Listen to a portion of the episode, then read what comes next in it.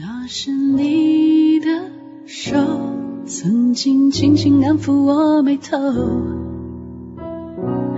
但也是他甩开了我的手，泄了气的气球，两颗心在微缩的温柔。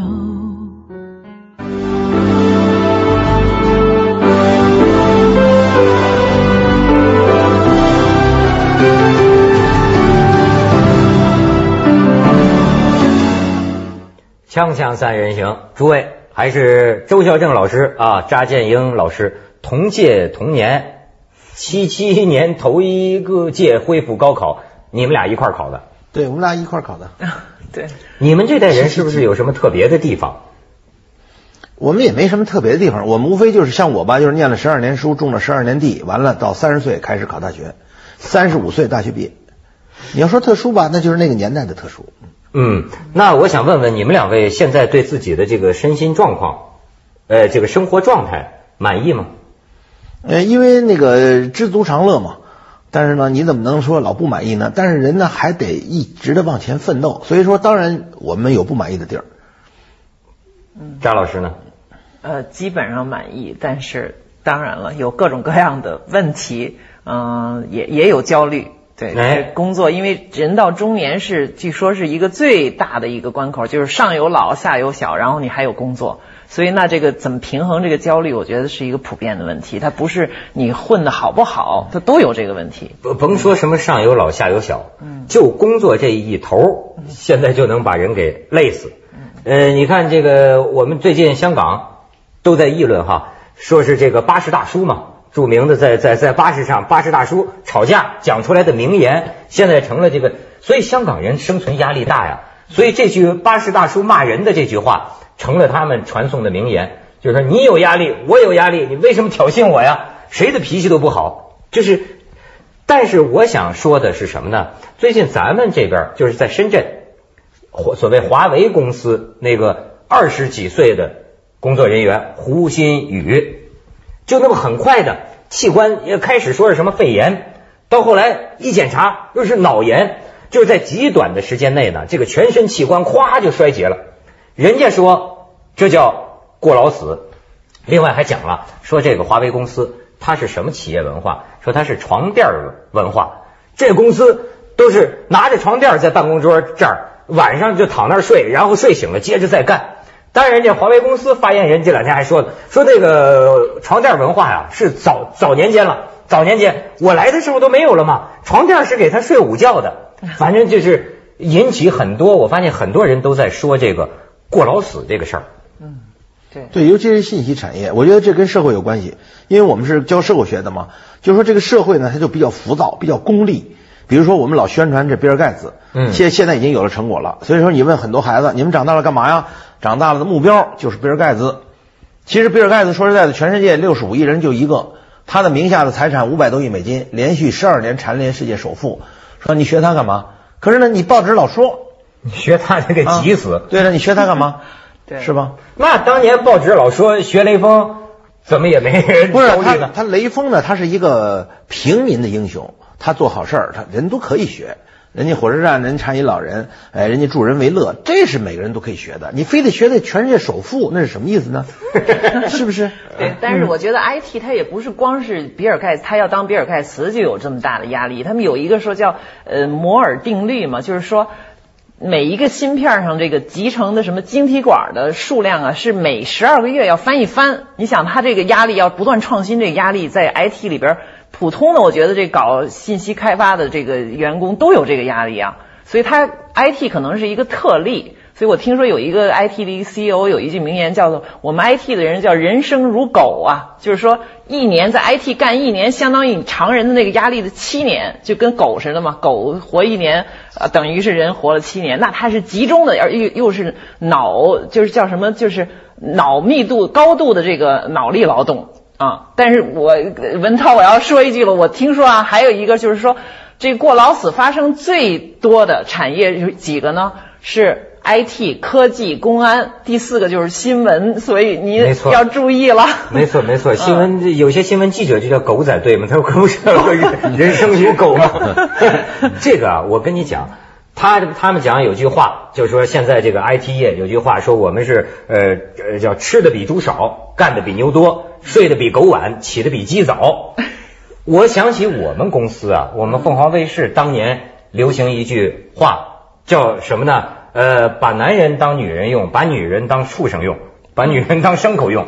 而且当时啊，就都是早期，你知道吗？企业初创的时候，嗯，所谓你看华为公司这种床垫文化，我们也有。我记得我们某些领导还在一个企业经验交流会上讲讲一个事儿，就说我们有一个台长有一次过生日，员工们呢给他送一个礼物，叫榨汁榨汁机，嗯，榨汁机。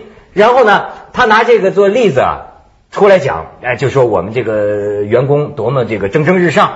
可是老实讲，就像华为公司后来说，就说哎，这床垫文化我们现在可没有啊，那是我们早期了。最近呢，我也不大听我们这些老总们讲这个事儿，我觉得这是对的，因为他当时这么讲的时候，讲老实话，我听起来啊不是很高兴。你已把这个员工用到这个程度，干到这个程度。累的就闹病了，或者说身体不好了，身心憔悴，这是这是你很自豪的一种精神，我老觉得不对劲。而且说实话也是短期行为，因为你把它很快的榨干以后，它就没有没有价值了，就跟就说这又不是运动员，比如运动员他的身体，他要他他他二十五岁恨不得就退休了，那你是一个短期的，然后之之后且不说他会身体里边有很多病啊。这都是透支的那种、那种、那种。对，所以有一句话我们叫：四十岁以前呢，拿命去挣钱；四十岁以后呢，再拿钱去买命。哎，呃，其实这就是非常荒唐的事儿。其实这实际上是个发展观的问题，就是说，你不管是公司还是一个国家，你的发展应该是以人为本，以人为本。而且呢，它有三个要素，就是全面、协调、可持续。关键是你能不能可持续？说你能不能可持续？你把人家榨干了啊，那么发了，你成了比尔盖茨了，光荣吗？没错，哎，而且你要那么些钱干什么？你想想，你真。但是比尔盖茨有一个老婆，嗯、他老婆不错，有一个老婆吗？哎、呃，有一个，还有一个，他有俩啊！哎，比尔盖茨有俩老婆。对，他的这个，他的合法的这老婆容忍他找他那原来那个所谓的那个不合法的那老婆，但是他们俩容忍，所以比尔盖茨每年得上得跟那个所谓的呃那个女友。这没听说、啊？哎，这都是报纸登的嘛。哎呦，同时啊，同时到今天到现在，每年人家还得去找那个呃那个那个所谓的那个。那个另另另一半啊，叫做另一个不是叫什么呢？我们用现代话来讲叫做二奶，呃，叫做旧情嘛，叙旧情去，还得还得叙旧情去。他现在这个老婆容忍他，哎，这方面咱可以学比尔盖茨。对，这个对对。但是呢，但是他现在这个老婆呢是信天主教的，他的逻辑呢，他的呃他的思维呢，就是要在他死之前把比尔盖茨这五百多亿全捐走。全捐走，全捐走，不是全卷走，捐走，全捐给搞慈善，捐走，哎，全捐走。据说现在已经捐了二百六十多亿了，嗯，看来只给两个孩子嘛，大概是两个孩子，只给两个孩子留，据说是每个孩子只给留两千万。就是过劳死啊！我跟你说，有时候老婆多了，这人也是过劳啊。我看着中国有些这个企业家呀、啊，我都是可怜他们，就是。工作那么忙，一天工作十几个小时，从早上起来开会，是吧？然后呢，今天去这个老婆家，明天去那个老婆家，哎呦，好家伙，每个老婆这个老婆再生个孩子，那个三老婆再生个孩子，他多方面透支，还不是光是工作一样。其实有的时候人呐、啊，有有的强人呐、啊，会不会有他的一对自我期许，就是说呀，我活的这一辈子，我要做到样样都满意。老婆也满意，父母也满意，孩子也满意，同事也满意，公司也有成绩。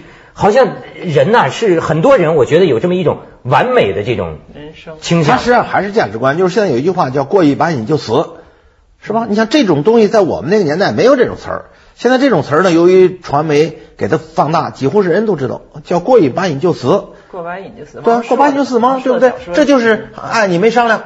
对，是吧？其实按你没商量，要严格说，他是强奸犯的逻辑，你怎么能不跟人商量呢？你真是开玩笑了啊！完了，还是我是流氓，我怕谁？应该是你是流氓，谁怕你啊？你琢磨琢磨，他现在这是一种社会问题，他这种社会文化嘛。那你原来你说找情人，你这情还得是人，变成了泡妞，泡妞没没情了，有泡妞保找鸡，连人都不是了，现在变成我爱你就像老鼠爱大米，植物了，泡妞跟找鸡是不一样的，已经成植物了。鸡指的是性工作者，这个这个这卖卖卖。但是泡妞呢，妞是良家妇女。不是泡妞呢，它已经没有了什么情的意思了，就是泡就是消磨时间，哎，是吧？但还找一妞。我我跟你我跟你有不同的解读，我跟你有不同的解读。它这个北方话呀，呃，你比如像这个一起泡一泡，对，你像广东广东人就讲抠女，他是这你看他也是挺不尊重，他讲抠，对吧？这个真是听不懂。北北方人呢，你看也不叫北方人，叫泡妞。泡妞其实包含了一个意思，就是感情啊需要花时间。对，你要共度美好时光啊，一起吃一顿饭。我觉得其实女女人需要的是男人的时间，由这个找情人所谓调情是吧？呃，到这个泡妞呢还是可以理解的，但是变成找鸡了就不尊重人家了，人不是不是人了吗？最荒诞就是我爱你就像老鼠爱大米，你都不是动物了，你是植物，我饿了要吃你，你成食物了。荒唐啊！你想想，这些是这些东西呢，是过劳死的原因吗？对，这些东西都是一个，这些东西都是一个社会的一个因素，它影响了这些人。你说能所谓的能挣会花啊，所谓的要名车，要所谓的这个豪宅，嗯啊，完了还得呢，呃，所谓的这个找大米去，招数找大米去。你说对，这就是一种氛围嘛。在这种氛围之下，当然它就不是全面的发展，也不是协调的发展，特别是心灵它不和谐。现在我们都讲究和谐。是吧？你和谐你就不至于过劳死，你干嘛你要挣那些钱，是吧？嗯嗯。为什么都进 I T 业？你说 I T 业七年就翻一番上，或者说它的竞争很激烈，但是你可别忘，竞争很激烈后那是高利润呢。对。他要是竞争很激烈，他要没有那高利润，谁去竞争去？最后还是钱引的他呀。哎，有一个调查呀，说咱以为 I T 业收入高啊，实际上大概半数的人都收入很低，呃，超过一半的人对自己收入不满意啊。这就是画饼充饥吗？画出一饼来。所谓的比尔盖茨五百亿美金，大伙儿都奔他去了。对对对对对，对它里边问题，我觉得是多方面的，可能比如说有企业文化，但是企业也有它的压力，比如他面对跟国际市场那么大强大的外企的 I T， 他他他也有压力，那么还可能跟国家的税税率政策有关系。我听说这就比如说是不是税税率应该降低啊，跟外企一样，那你这个你企业的竞争的压力之下，他就会把这个压力转嫁到员工身上。那我觉得这都是一个连环的。哎、所以是你比如说我后来想。就说我们凤凰的员工呃这么累，但是呢，你说怪老板吧，老板没有说过呀，老板没让你熬夜啊，谁让你熬夜了？这是，但是是什么东西使得我们觉得停不下来？还是说是因为兄弟单位所有人都在快跑，都在疯跑？你真是现代社会就是真是不进则退呀、啊。好，我过悠闲的日子，其实也不是不进则退，是你被裹挟进去了，你失去了自我。最后到了死了，他后悔了，但是呢，急到多时眼必了。人《红楼梦》早就说了嘛，对不对？再再再说一遍，世人都晓神仙好吗？啊，呃、完了，但是呢，那个人家不是四句话吗？一个是啊、呃，这个名声，一个是钱嘛。说对，这急到多时眼必了，就是说那钱到多的时候他就死了。够点背了，锵锵三人行，广告之后见。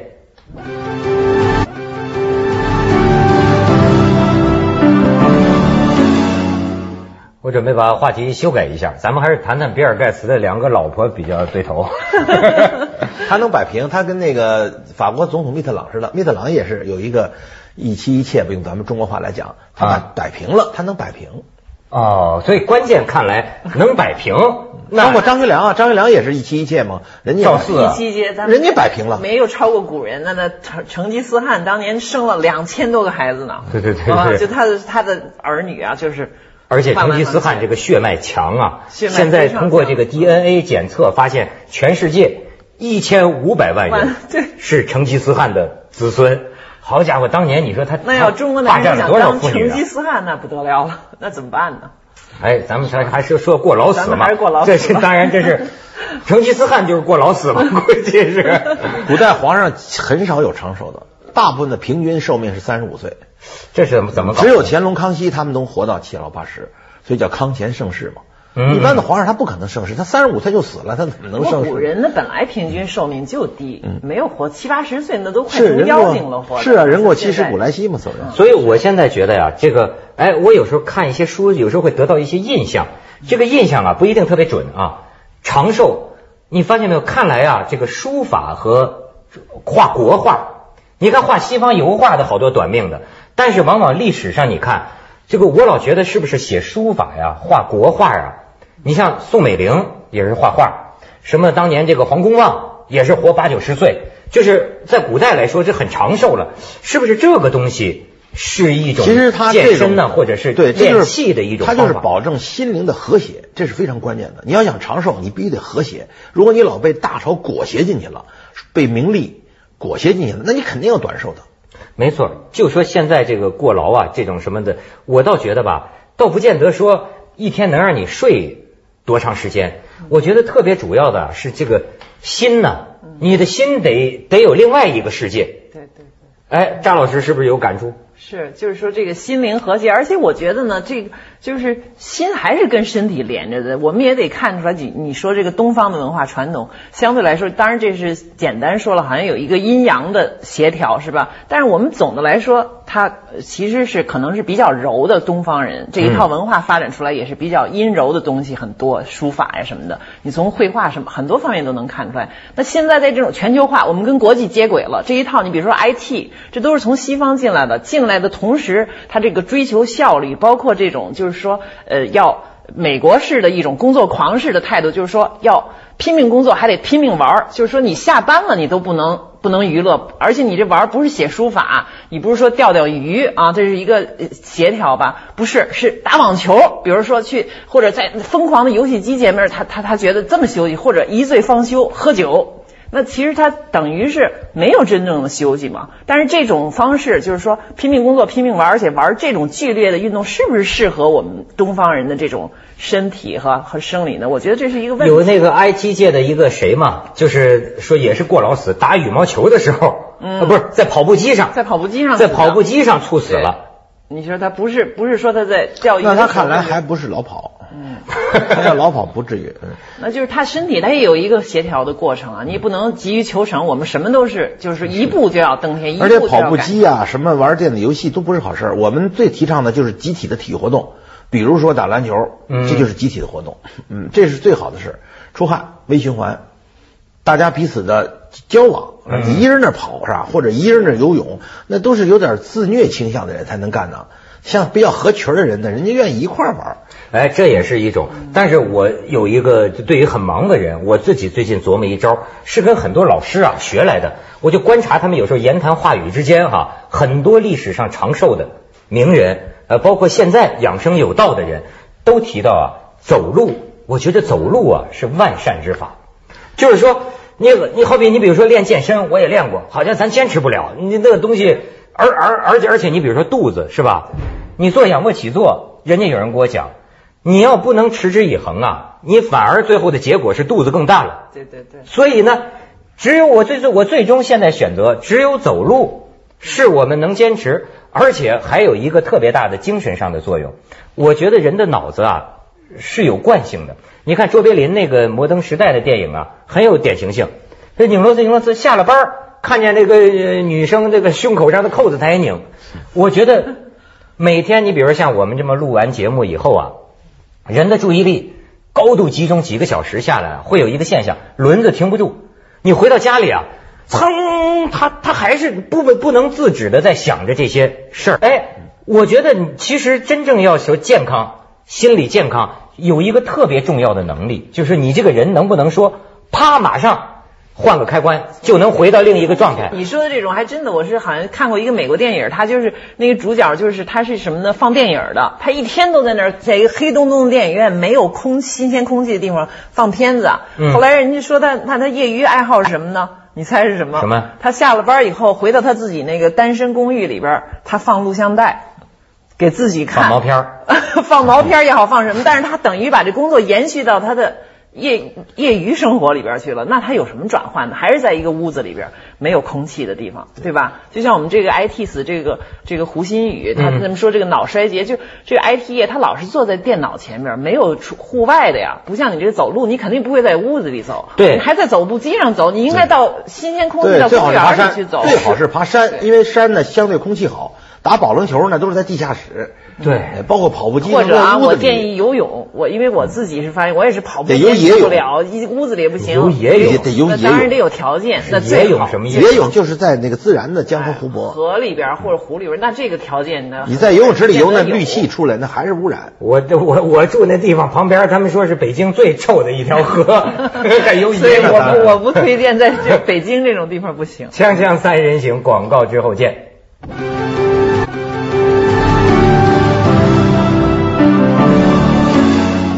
哎，查老师对过劳死有研究？不是有研究，我是很有感叹，因为我这次这个胡鑫宇过劳死的事情，我看到一条网友的那个留言，哎，我觉得很很很刺激。他说什么呢？他说你们不要老说他过劳死怎么怎么样，老老埋怨这公司，他是为中华崛起而死的。啊，说的我们应该向英雄致敬，因为呢，你想一个战士在冲锋陷阵的时候，他是忘怀生死的，所以他死得其所。那么我们应该向他致敬。我觉得，哎，这种观念很有意思啊。这是个特别值得议论的问题，呃、这是跟你的人生追求有关系，跟人生观有关。你好比说，我身边啊有一些理想主义者，我发现、啊、他没有办法，他要照我觉得他在工作上是人才，在生活上可怜，可是人家并不觉得。甚至就像你说的，他认为位卑未敢忘忧国呀，他认为他真是他自己都改不了。你比如说他这这这种人去玩，其实只不过是麻醉自己而已。喝醉了酒都拉着你的手啊，文涛啊，位卑未敢忘忧国呀。你说那你说他他是工作狂典型的。可是我不知道啊，周老师，你说这在人生价值上、这个、不是这个，你要按照我们的观点，那就是说信息一定要对称。就是说他死了，你不能说向他学习。首先，人愿不愿意死？如果如果这个人说我信息很对称，我天天我就是床垫族，哎，我的平均预期寿命也就二十五到三十，知道不知道？谁这么预期啊？对，知我有钱咱买乐意，我知道。比如说我搞一些登山或者探险，人都告诉你，登山探险的死亡率啊，它有一个率，但我能够接受。那咱没得说，就是你说的价值观。那我就要过一把你就死吗？但是如果你不知道，我有我看见你看这许吴新宇和他的这个这个女朋友真是两漂亮啊，两个人都很漂亮，一朵鲜花。对，吴新宇关键是不知道啊，没没没，关键是啊，关键是信息不